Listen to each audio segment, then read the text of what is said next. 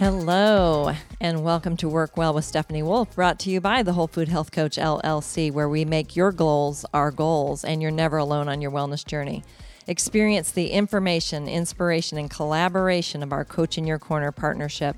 My name is Stephanie Wolfe. I am a national board certified health and wellness coach and the proud owner of the Whole Food Health Coach, now in its ninth year, and five time winner of Best of Gwinnett. Award in Endocrinology, Diabetes, and Metabolism Practices. Rachel Sherry and I invite you to visit WholeFoodHealthCoach.com to set up your 60 minute healthy living assessment. Our award winning three phase program is changing lives. Work Well is brought to you weekly and is dedicated to your personal and professional health and wellness. I offer examples from my own life, health, marriage, family, faith, and business. I share my research, my opinion, and my faith designed to bring you compelling content, engaging challenges, and practical body, soul, and spirit support on your wellness journey. Work Well comes to you from my personal desire to live long and strong and, uh, and live with purpose and die of old age, help others to do the same. Now, from living rooms to boardrooms via Business RadioX, you're listening to Work Well with Stephanie Wolfe. Okay, let's do this. I have a funny for you today. It's called The Ideal Father. A father of five children had won a toy in a raffle. He called his kids together and asked which one should have the present. Who's the most obedient? He asked. Who never talks back to mom? Who does everything she says? The five kids looked at each other, talked it over quickly, and together in one voice said, You play with it, Daddy. I love that one. I am that mother, that wife. Anyway, if you've been listening to this podcast, you know that each week I seek to offer you inspiration and information. I encourage you to challenge yourself, change something, improve something, let go of something, pick up something, start something, restart something, or at least bring a healthy self dialogue with excitement and generosity in your heart. I hope that you've been uh, enjoying this year's podcast, Um, 2023. We started off the year with new beginnings in January. That was our theme. February was Heart Health Month.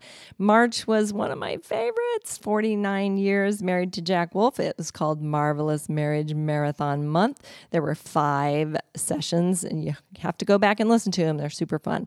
And this month, we've been dealing with clean communities and talking about clean as the acronym. As you know that my whole program is designed around character, how you care for yourself, lifestyle, how you live it out, exercise, how you move, attitude, how you think, and nutrition, how you eat. So, this whole month, we've been discussing that clean acronym using kind of a spring cleaning theme, I suppose. And um, the spring cleaning, when I looked it up in definitions, it says the old disappears and the new is appearing. I like that because every day we get a new chance at doing something.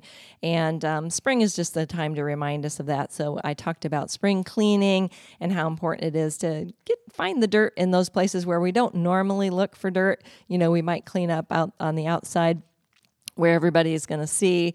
And um, spring cleaning is all about the parts maybe you don't often see. You're focusing a little bit more on that. And the goal of spring cleaning is to tidy up and freshen up and um, that living space that you enjoy. It's a new season as it rolls in. You get to put all the other seasonal clothes out of the way and bring in the new season's clothes. So the physical act of cleaning is in itself uh, has positive effects on our body and our mind.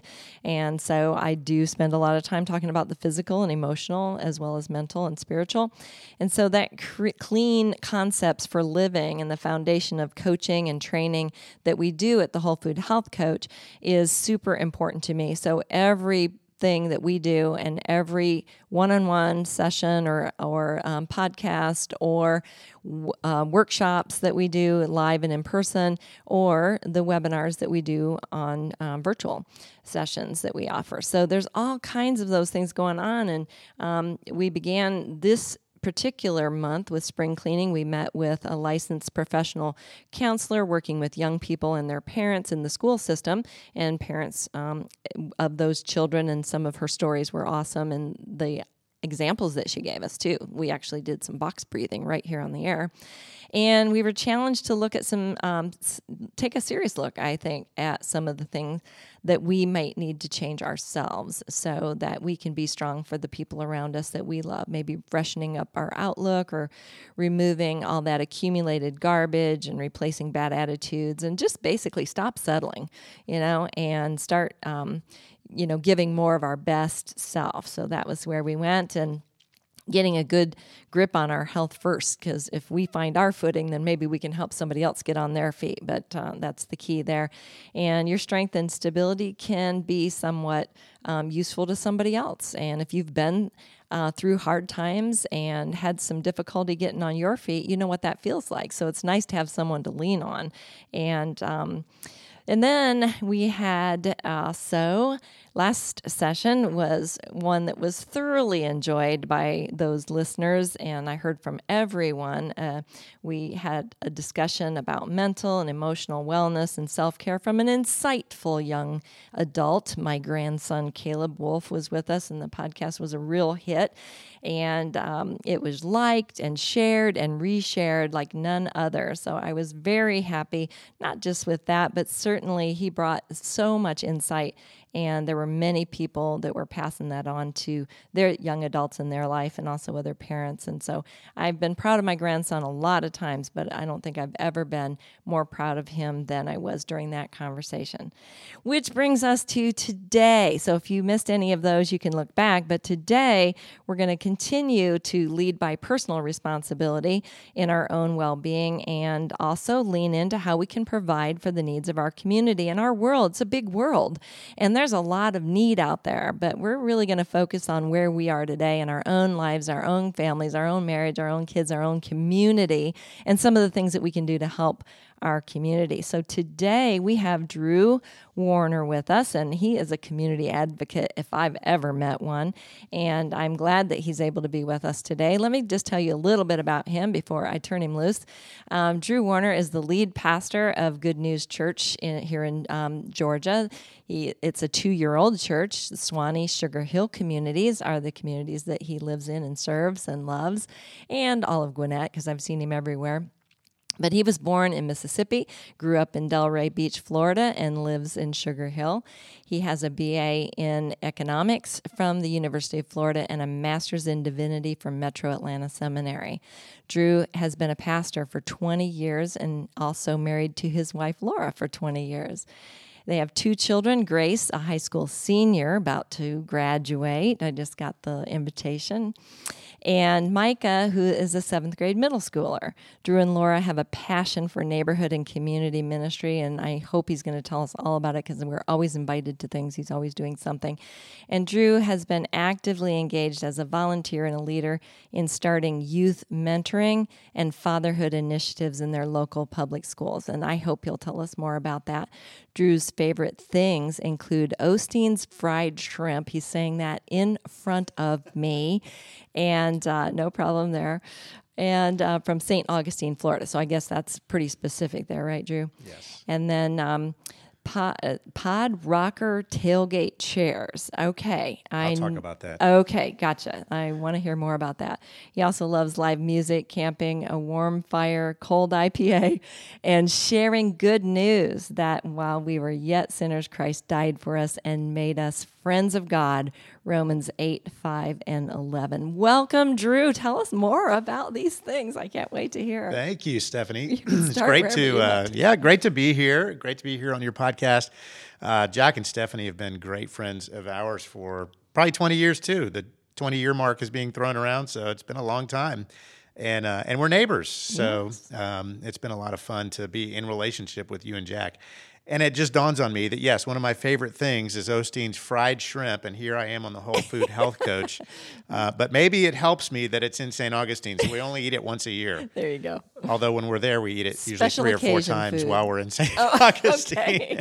but if you are in St. Augustine or you live near St. Augustine, uh, the best sh- fried shrimp in the world. The Pod Rocker is one of the best, most comfortable tailgate chairs I have ever experienced. So I'm a big fan of that. I think about you know um, what are the things that you love and what are the things uh, that you're an advocate for? That's one of them. It's, uh, okay. So during what, COVID, what Laura, is it? Well, Laura and I were walking the neighborhood during COVID, and some of our other neighbors were in their driveway. They said, "Hey, come over here and sit down." We sat down in their tailgate chairs, their pod rockers, and I went home from that walk and ordered two pod rockers. so okay, I'm telling you, so uh, they rock, obviously. They're really comfortable. Yeah, they kind of rock back and forth. Okay. And uh, do they fold up? You can take them yeah, with you anywhere. Yeah. That kind of thing. But like the back support that you get from them, they're just super comfortable. All so, right. Anyway, here we well, are talking about pod rockers. I know, and I should ask for them to support my channel right. now. Okay. So live music, camping, warm fire. Anything else? I know. I know. I love that you shared those personal loves and especially your biblical um, stand on the good news. Yeah, There's yeah. so much to be said on that. So take us there. Well, so where do we start? Uh, community. Um, yeah, I guess Laura and I moved into Sugar Hill 20 years ago. And when we moved in, I was on staff at a church, and uh, we thought, well, you know, we want to love our neighbors, and where is our focal point of ministry going to be? Uh, the church where I was on staff on was uh, about 30 minutes away, and we said, well, you know, our community is the best place to start. These are the people that we're going to see most all the time, and we want to develop good friendships uh, with people where we live anyway.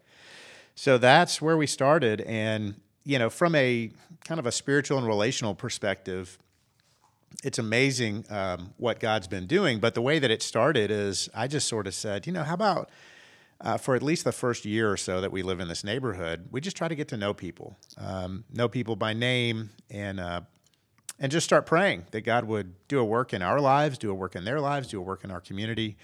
And the kicker for us is, you know, for at least the first year, we're not going to invite anybody to church. We're not going to initiate any kind of spiritual conversation. We're just going to develop friendships. hang out. And that felt a little unusual for, you know, somebody who's a follower of Jesus to go, we're not going to try to share our faith. We're not going to try to invite people to church. But we we stuck to that. And probably, you know, it was about a year and a half into it, people started initiating conversation with us about faith and people started inviting themselves to church.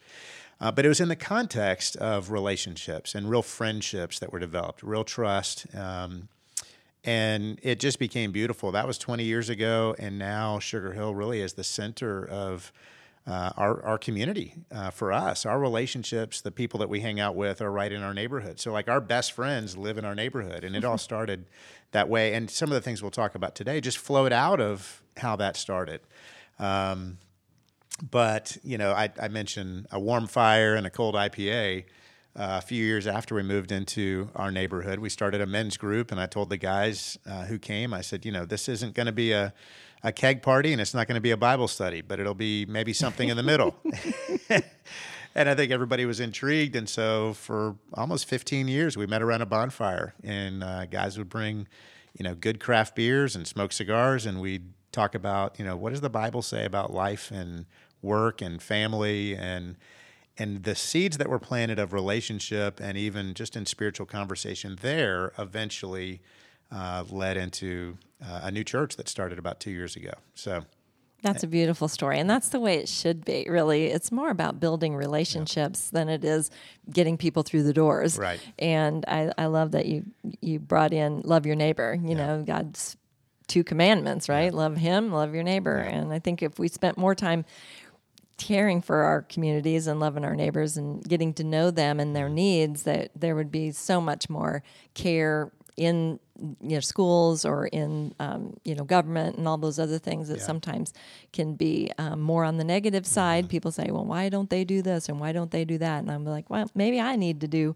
yeah. this and maybe I need to do that." So yeah. I'm glad that you opened your door and opened yourself up basically mm-hmm. to neighbors. I know you guys are always cooking something up and inviting people over. Your backyard is and always full, and it's just amazing. It's almost like you are the community center mm-hmm. of your neighborhood. Mm-hmm. yeah. Well, and you know, Laura and I are both we're both extroverts mm-hmm. and we mm-hmm. both love doing stuff and having people over. So when we talk about, you know, ministry in a community, I always really am intentional to say you have to factor in your own personality type, yeah. the things that you like to do, the things that you enjoy. And you know, you may not be extroverted. That may not be your thing. A lot of people maybe just go, I can't do that. I don't really even want to do that. Mm-hmm. But maybe your thing is a book club, you know, or maybe your thing is, you know, inviting a neighbor to go for a walk. And a lot of people who are more introverted, reserved, it's not that they don't like people, they just like smaller quantities of people. I like that, smaller right? quantities of Like maybe one or two and yep. not a big group. And um, so, yeah. That's great. So you're a dad, and uh, those two lovely young people. Do you want to tell us about how that feels? You've got one that is ready to go to college. Yeah. Yeah. So that's obviously a preparation, and you guys have done well preparing her for the future. And here she is at that point. How does that feel? And what have you learned about that part of your fatherhood? Well, so Grace is a senior, and Micah is a seventh grader. And you know, parenting is incredible, and it um, it keeps you humble. It, it, it actually gives you all kinds of e- and a wide range of emotions that you experience as yes, a parent. um, it's hard to believe that she's going off to college, and I hope we've prepared her well. You know, we'll see, and we'll see how she does. But um, you know, it, it has. It's been a blessing, and you know, I think one of the things that we'll talk about today is just fatherhood initiatives in the schools and integrating all that. Yeah, I can't um, wait to um, hear that. Grace, you know, really sort of prompted that just as she was getting ready to go to school. She was, you know, going into first grade in our local um, ele- public elementary school, and I had heard about an, an, an, an initiative called All Pro Dad that Tony Dungy started, the Super Bowl coach mm. uh, from the Indianapolis Colts. Yes, yay! And also I'm the Tampa Bay Bucks, and um, started in 1997. And it's basically uh, an opportunity for dads to come in and have breakfast with their kids on their school campus. And mm. so, as Grace was going into first grade, we looked into it and said, "Well, let's let's start that up." And um, boy, that has just gone all over the place, and it's it's spread into every school in our in our uh, local community cluster. The three middle, the three elementary schools, the middle school, the high school, and dads are now just very engaged with uh, the schools and with their kids, and uh, and it's been a, a, huge blessing to us and a blessing, you know, to our kids to be able. To, and Mike has come through as well, and Mike has been a part of that, and uh, not only just the relationships that have been built with our kids through that, but also just with other dads and other men in the communities. And over the years, we'd heard teachers. I had a custodian years ago at the elementary school after we started uh, the All Pro Dad chapter where we are. He said, "I've never seen. I've been in, been at the school for 15 years." He said, "I've never seen as many men engaged in the life of the school as they are this year." And he said, "I think it's because they're on campus and." They're walking their child to class and they're meeting their child's teacher. And uh, and when they're in the classroom the, the teacher may say hey if you ever want to come back and read to the kids or if you want to come back and um, do some uh, tutoring or mentoring or whatever. And dad started to engage. And so um, it's just been neat to see how how uh, how that's taken off. How important is it for a dad to be involved in their family's life from your perspective Wow. Um, you know, research and, and studies have shown just as, and I think I think dads don't understand the impact uh, that it makes to have to have to be involved in the lives of our kids. Um, but it's significant, and I saw a. I was just telling somebody the other day, probably 20 years ago, there was a uh, a special on 60 Minutes of some juvenile elephants in an African tribe that uh, the adult male elephants had been poached for their ivory. So these juvenile males were left alone, and the juvenile ma- males were wreaking havoc in the villages all where they lived and tearing down huts. And they were hmm. a danger to the people that lived around them, and they really didn't know what to do. It was a it was a major issue. So what they did is they went to another part of Africa where there were plenty of adult male elephants they hit them with tranquilizers. they transported them to this tribe or to this uh, region of Africa where the tribes were being um, just demolished and the villages were being demolished. And within a matter of days, mm. the behavior from the juvenile elephants just kind of went right into alignment. And it was just the presence of the males that impacted uh, their behavior. So, uh, and, and, you know, one of the things that I love about All Pro Dad um, is during the breakfast, every dad um, stands up and introduces their child, oh. and but they say specifically something that they're proud of. And we try to focus more on character uh, more than accomplishments, although it's fine to say something, you know, if your child's had a great accomplishment. But character, you know, the issues of patience or kindness or um, courage, uh, love, compassion, those type of things, mm. is important because our children need to know that you know if they succeed or fail, it doesn't matter. Um, as a dad and as a parent, we love them for who they are. Right, yeah. And so that's become a great training for me as a dad, just to be thinking about specifically um, what are the specific thing, character things that I'm proud of of my kids and then calling that out and identifying that and just saying i'm really proud of you for that. I noticed that that when you did this uh, that was a big deal. So way to go. So uh, I think that makes a huge difference for dads to be involved, for dads to be equipped uh, and helped in, in just how to how to be a positive uh, encourager to our kids. Yeah, you definitely embody that. So I'm glad to hear you say those things. I believe, you know, I think there's a lot of talk sometimes about public schools and, mm. you know, do they do this well? Do they do that well? And I feel like they're doing the best they can. The teachers are absolutely amazing, and um, and they, you know, the administrators and everybody's doing their best work for mm-hmm. the most part. I mean, I'm sure just like any profession. There's going to be shortcomings and weaknesses, and but um, I always say that parents are the primary um, educators um, because more is caught than taught. And I think there's a lot of what you said there about the dad and really sewing into their child's life, girl or boy, and just the value of that. And it is underestimated, I think, sometimes and maybe overlooked. Mom is, you know, the traffic controller, you know, keeping everything going in the right direction and scheduling everything. And sometimes, like the little joke I started off with, you know, it's like, where do I need to be? What, what do I need to be doing? And mom is, uh, you know, directing. But dads have that place that is so such a stable place. And I know there's not uh, there certainly are some listeners that didn't have a strong example as a dad or weren't uh, maybe raised with dad in the home or didn't have dad around for whatever reasons.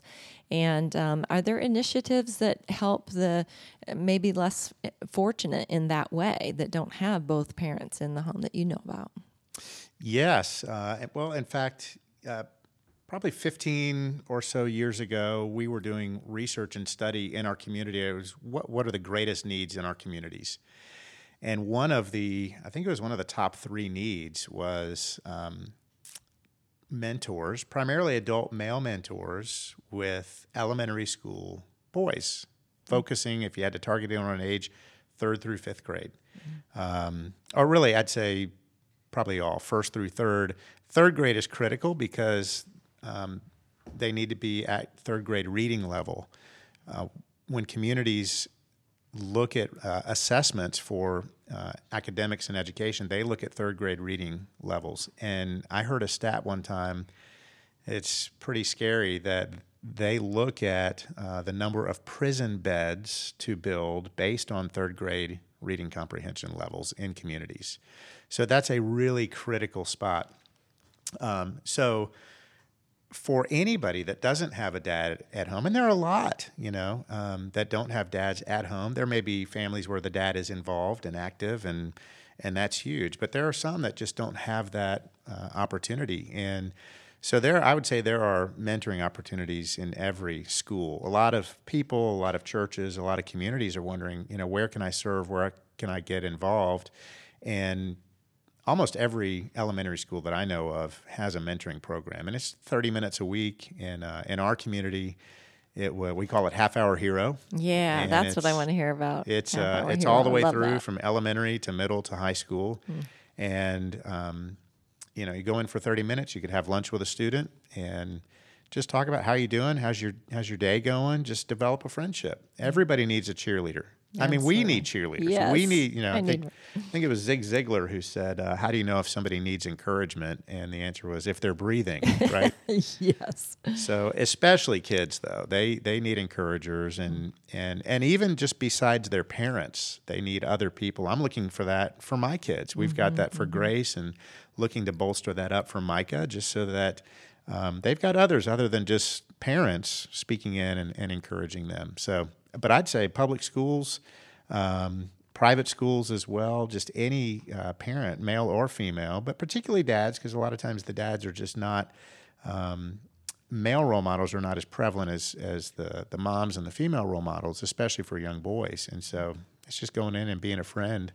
Uh, that's a, that's available probably in almost every school in every community. That's good to know. That's good to know. I think the saying "be the change." You know, we've heard that a number of times. At least in in my wellness world, I focus on core values and lifestyle. Mm-hmm. And the "be the change" movement, actually, you know, it's always attributed to Gandhi as a quote, but quote investigator says that. Um, that's not where it originated. It actually originated in 1974, and you'll probably like this story too. But I, I enjoy reading history and true stories and things that were uh, happening that influenced my life, I suppose. So in the 70s, I was growing up in the 70s. But it appeared um, in a chapter of a book written by an educator, Arleen Lorrance. And I'm not sure I'm saying her last name right, so I apologize if I have butchered that. But she described her unhappiness while employed at a high school in Brooklyn, New York. For seven years, she says, for seven years, I served my sentence and marked off institutional time. I complained. I cried accepted hopelessness, put down the rest of the facility and the faculty for all the things they didn't do, and devoted all my energies to trying to change others and the system. Arleen's approach changed radically when she achieved a crucial insight about the most effective way to achieve change. She said, It came to me on one day loud and clear that I was the only one who could imprison or release myself, and that I was the only one I could do anything about changing. So I let go of my anger, my negativism, and made a decision to simply be loving, open, and vulnerable all the time. The chapter is entitled The Love Project, and Arleen is the initiator and facilitator of the project. She said, one way to start a preventative program is to be the change you want to see happen. And that is the essence of that simple and successful endeavor known as the Love Project. So I always say, start your own love project. Mm, mm-hmm. I've done it in a number of ways over the years myself, just with the CLEAN acronym. I do a lot of work with young people as well as high schoolers and uh, parents of them just keeping everything on a positive level. Now that doesn't mean applauding, you know, bad behavior. Mm-hmm. It certainly means though pointing out, like you said earlier, pointing out those achievements, pointing out the strengths, really leaning into how you can support where there might be a weakness or something that shows up and where's that coming from and some of those things. But being the change that we want to see in our workplace, in our family, our kids, our marriage, and certainly our community because it's going to affect the world, right? We have the globe sitting here with us for that reason. It's a great big world and there's a lot of need. I I uh, sponsor kids through Compassion International. We always have for 20 years, 25 years, something like that. And um, so our kids have grown up and out of the program, and then they send you, you know, the new picture. Mm-hmm. And um, so we're writing to Ronald now, and he's um, he's a third grader. So when you mentioned that, I was like, oh, well, their system is a little bit different than ours in, in Ecuador, but um, but I just think about the way we can impact the world. Mm. I'm not going to fly to, probably um, not going to fly to, God please, um, to Ecuador or um, Philippines, where my other, uh, our other um, child is through compassion. And I do believe in those kind of programs. But it's great to think about what's in your own backyard and yeah. what's in the own school system. And we can do both, right? You know, here, there, and anywhere that we've got the ability to do it. So, um, yeah, that's yeah. what I believe. Well, I'll say, Stephanie, it reminds me um, one of the first boys that I connected with in mentoring years ago I'd go in and, you know my, my, my first thought was well maybe I need to invest in an entire classroom. You know junior achievement is something that the school was doing and that's a great program. And I thought well if I teach junior achievement I can affect you know 30 kids. Um, is it really the best use of my time to spend 30 minutes with one child? But I just kept on that. And as I would leave the school I'd think is this really is this really making a difference? Mm. is it worth my time and Christmas break came, and we came back to school, and I said, um, you know, how was your break? He said, good. I said, I, I guess you were probably pretty excited to be out of school for a few weeks. He said, Yeah, but I, I was looking forward to coming back to school. And I said, Really? I said, When I was your age, I didn't I didn't like going to school. And I wanted break to last longer, you know. And I said, So what did you miss the most about school? And he looked across the lunch table and he said, You. Aww. And that's when it hit me because I didn't think it was making any kind of a difference. But that's when it hit me that it really does. And I've had that kind of experience over the years with different boys that I've been connected with at the school. Mm. Um, so, yeah, and I think big things, big impact, big influence really does start small. Mm-hmm. And in in our just personal experience in our community and in all that God's doing in our in our neighborhood and, and surrounding it really started with just paying attention to the person that God's put right in front of you mm-hmm. or right next to you or right across from you. And as we are faithful, I think in just seeking to the three words that sort of stuck out for us over the years have been to love, to serve, and to bless, mm-hmm. just to be a blessing, um, to love people without condition, no strings attached, um, seek to serve, seek to be a good neighbor, and and pray, pray for our community, pray for people, and um, and ask people, how can I be praying for you? And it's just amazing, you know, how God has uh, what He's done with just a simple idea of loving, serving, and blessing that's the way I lived at Epic Faith when we had our, mm-hmm. um, we still have our ministry, Epic Faith, but when we had the Epic Family Life Center and we were engaged in the lives of people there, Jack used to call those families my parish because I, you know, I was like the chaplain there and women would just open up to me about their family and their children because I'd just sit down with them by the pool and put my toes in the water with them and ask how things are going and how can I pray? Yeah. Just that very same thing. And so I loved uh, that and I definitely miss that. So I um, I applaud that you do that, and so many others are doing these great things. I was thinking about biblical um, stories, and I've been reading through the Bible again this year, and so um, I'm not quite uh, through um, Deuteronomy, but this really impacted me. So I want to share this Deuteronomy 24 17 through 22 and it says because uh, it's I'm reflecting on the practical portion of this. Obviously, it's God's word to Israel and uh, the people of Israel, but God said, "You shall not pervert the justice due to the foreigner or to the fatherless." or take the widow's garment in pledge. But you shall remember that you too were once a slave in Egypt, and the Lord your God redeemed you from there. Therefore, I command you to do this. When you reap your harvest in the field and forget a sheaf in the field, you shall not go back and get it. It's, uh, it shall be for the foreigner, the fatherless, and the widow that the Lord your God may bless you in all the work of your hands. When you beat your olive trees, you shall not go over them again. It shall be for the foreigner, the fatherless, and the widow. When you gather the grapes in your vineyard, you shall not strip them afterward. You shall they shall be for the foreigner, the fatherless, and the widow. You shall remember that you were a slave in the land of Egypt. Therefore I command you to do this. And do you know that there's over 27 million people living as refugees in other nations today because of wars that they didn't have anything to do with? And half of them are under 18 years old. And God commands that we you know that we don't keep everything for ourselves. And i love this portion of it because it just reminds me that like you mentioned the fatherless and the widow um, or single mom or you know single dad and uh, that we provide something in some way for the foreigners the fatherless and the widows. And i get personally challenged by this obviously generosity that god expects his people to practice.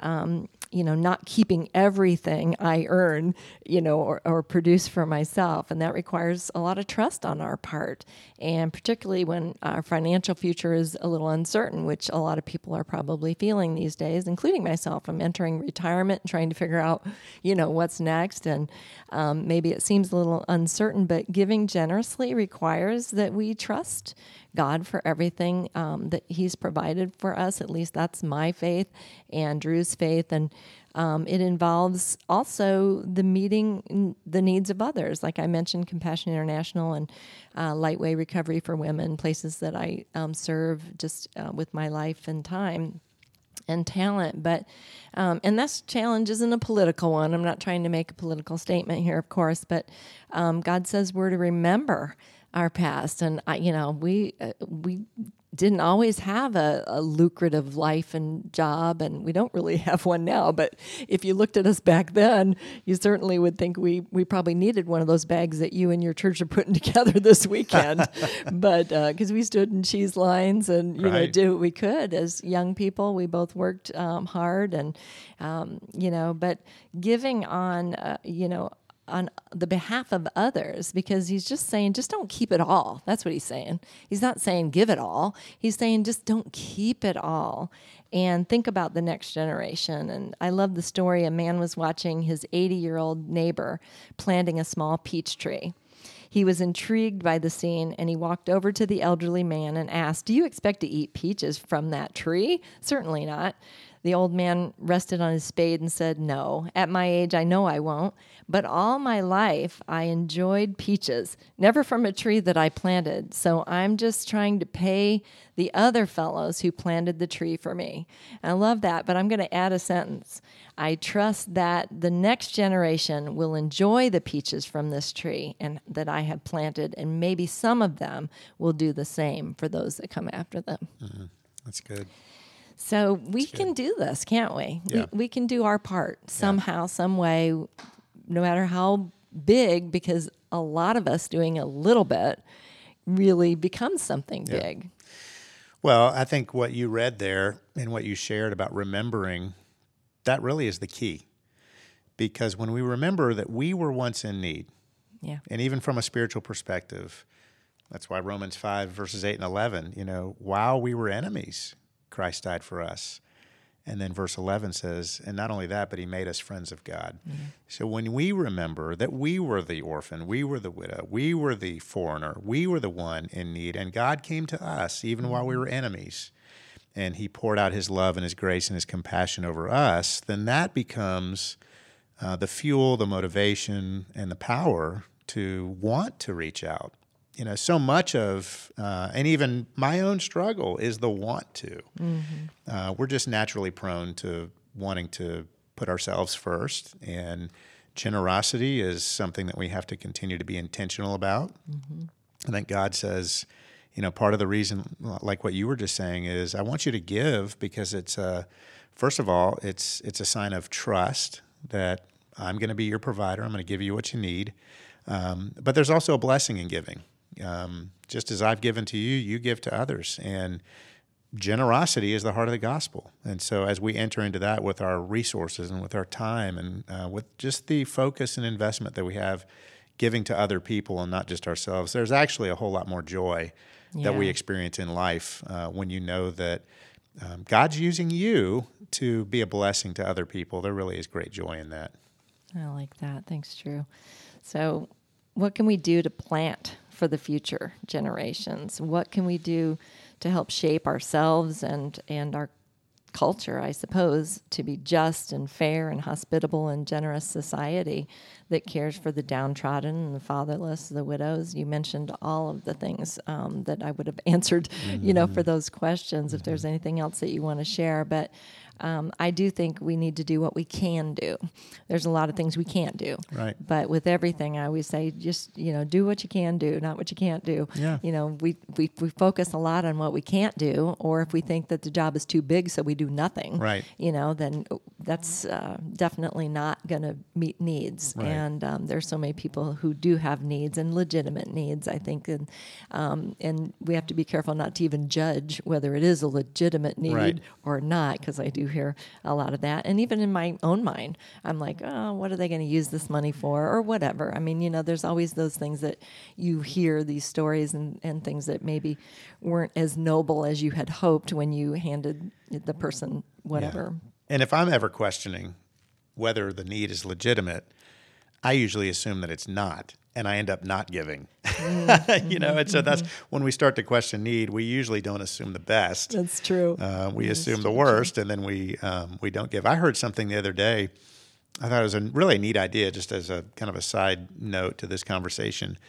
That I, I think that there's a high school that's doing this. I don't know if it's in our community or not, but for like physical education um, credit for school, they're saying that if you go, like if these students go and they do yard work in a neighbor's house, you know, like a, an elderly couple or a widow or a widower, mm. they go mow their lawn, you know, for an hour or whatever it is, that they accumulate a certain number of hours, and then that'll go towards their their PE requirement. That. And I thought that's a great, you know, a great thought, a great idea. And then in our own community, um, this is kind of a new thing. The North Gwinnett Co-op is starting an initiative uh, called "Everybody Needs Everyone Needs Somebody." B U D D Y.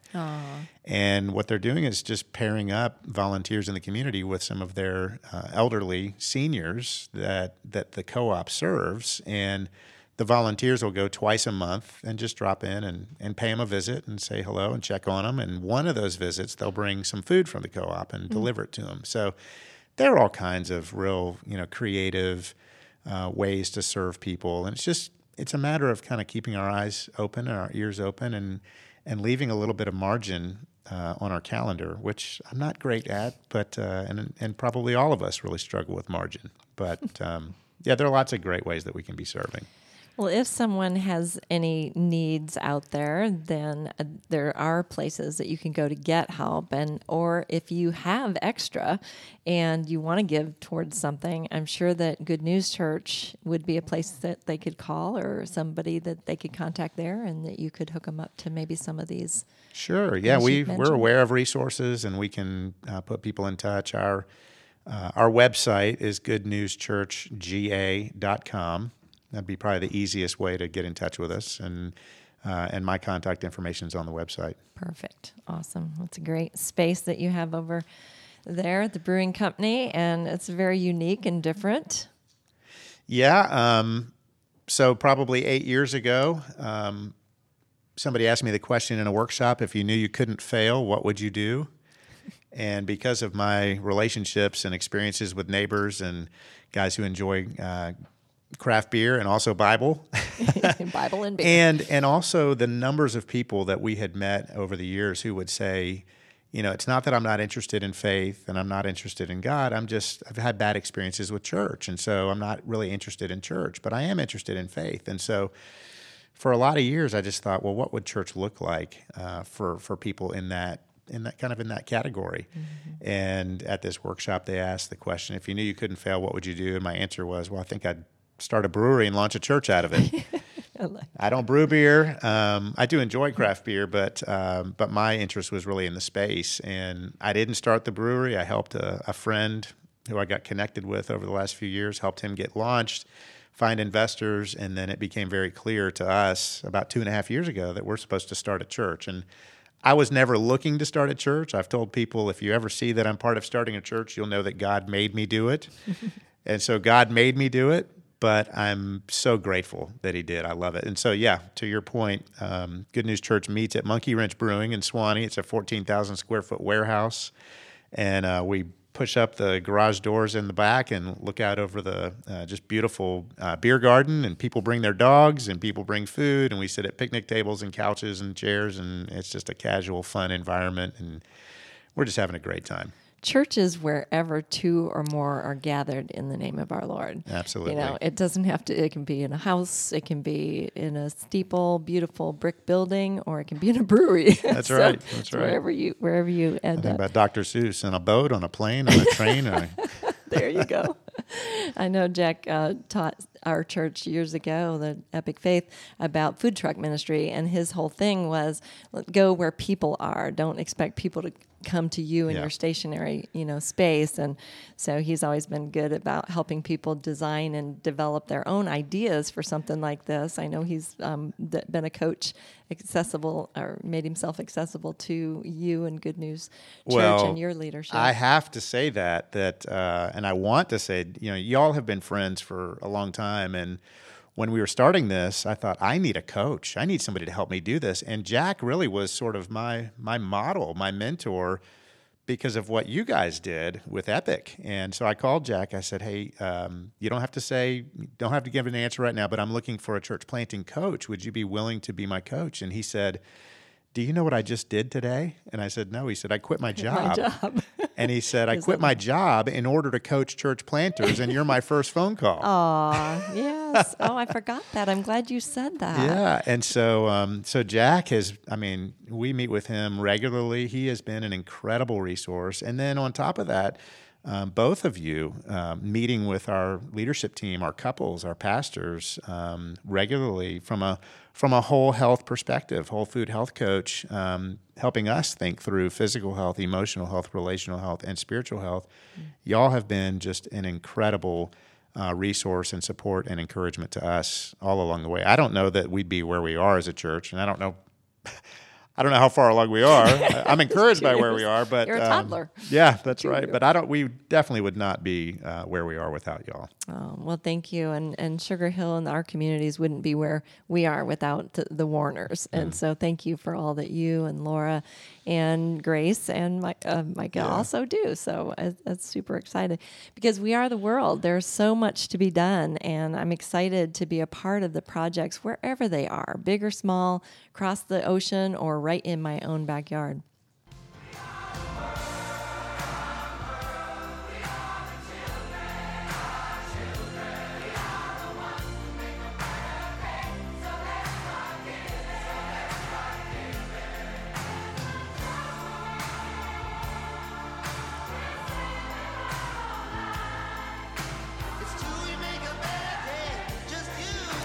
Just you and me. That's all that's at it. So, in our closing thoughts today, I just wanted to share a thought from Paul's second letter of um, Corinthians. If you sow sparingly, you will reap sparingly. If you sow generously, you will reap generously. So we've all got seed to sow, but if you don't sow it, you can't have a harvest. And little seed, little harvest, much seed, much harvest. So I hope that we're all in this together because we are the world and there's so much need and we can all do something, even if it's just, just don't keep it all. You know, find a place to plant some that you can plant. That's good. So you've been listening to Work Well with Stephanie Wolfe, brought to you by the Whole Food Health Coach LLC, where we make your goals our goals and you're never alone on your wellness journey. So grateful for Drue Warner here with us today. Please reach out if you need information about our corporate wellness programs, our virtual classes, or our individual coaching programs. Go to wholefoodhealthcoach.com and our coaching is available virtually anywhere in the country. I'm Stephanie Wolfe, wishing you well personally and professionally. See you next week live or on your favorite podcast channel. Until then, choose life.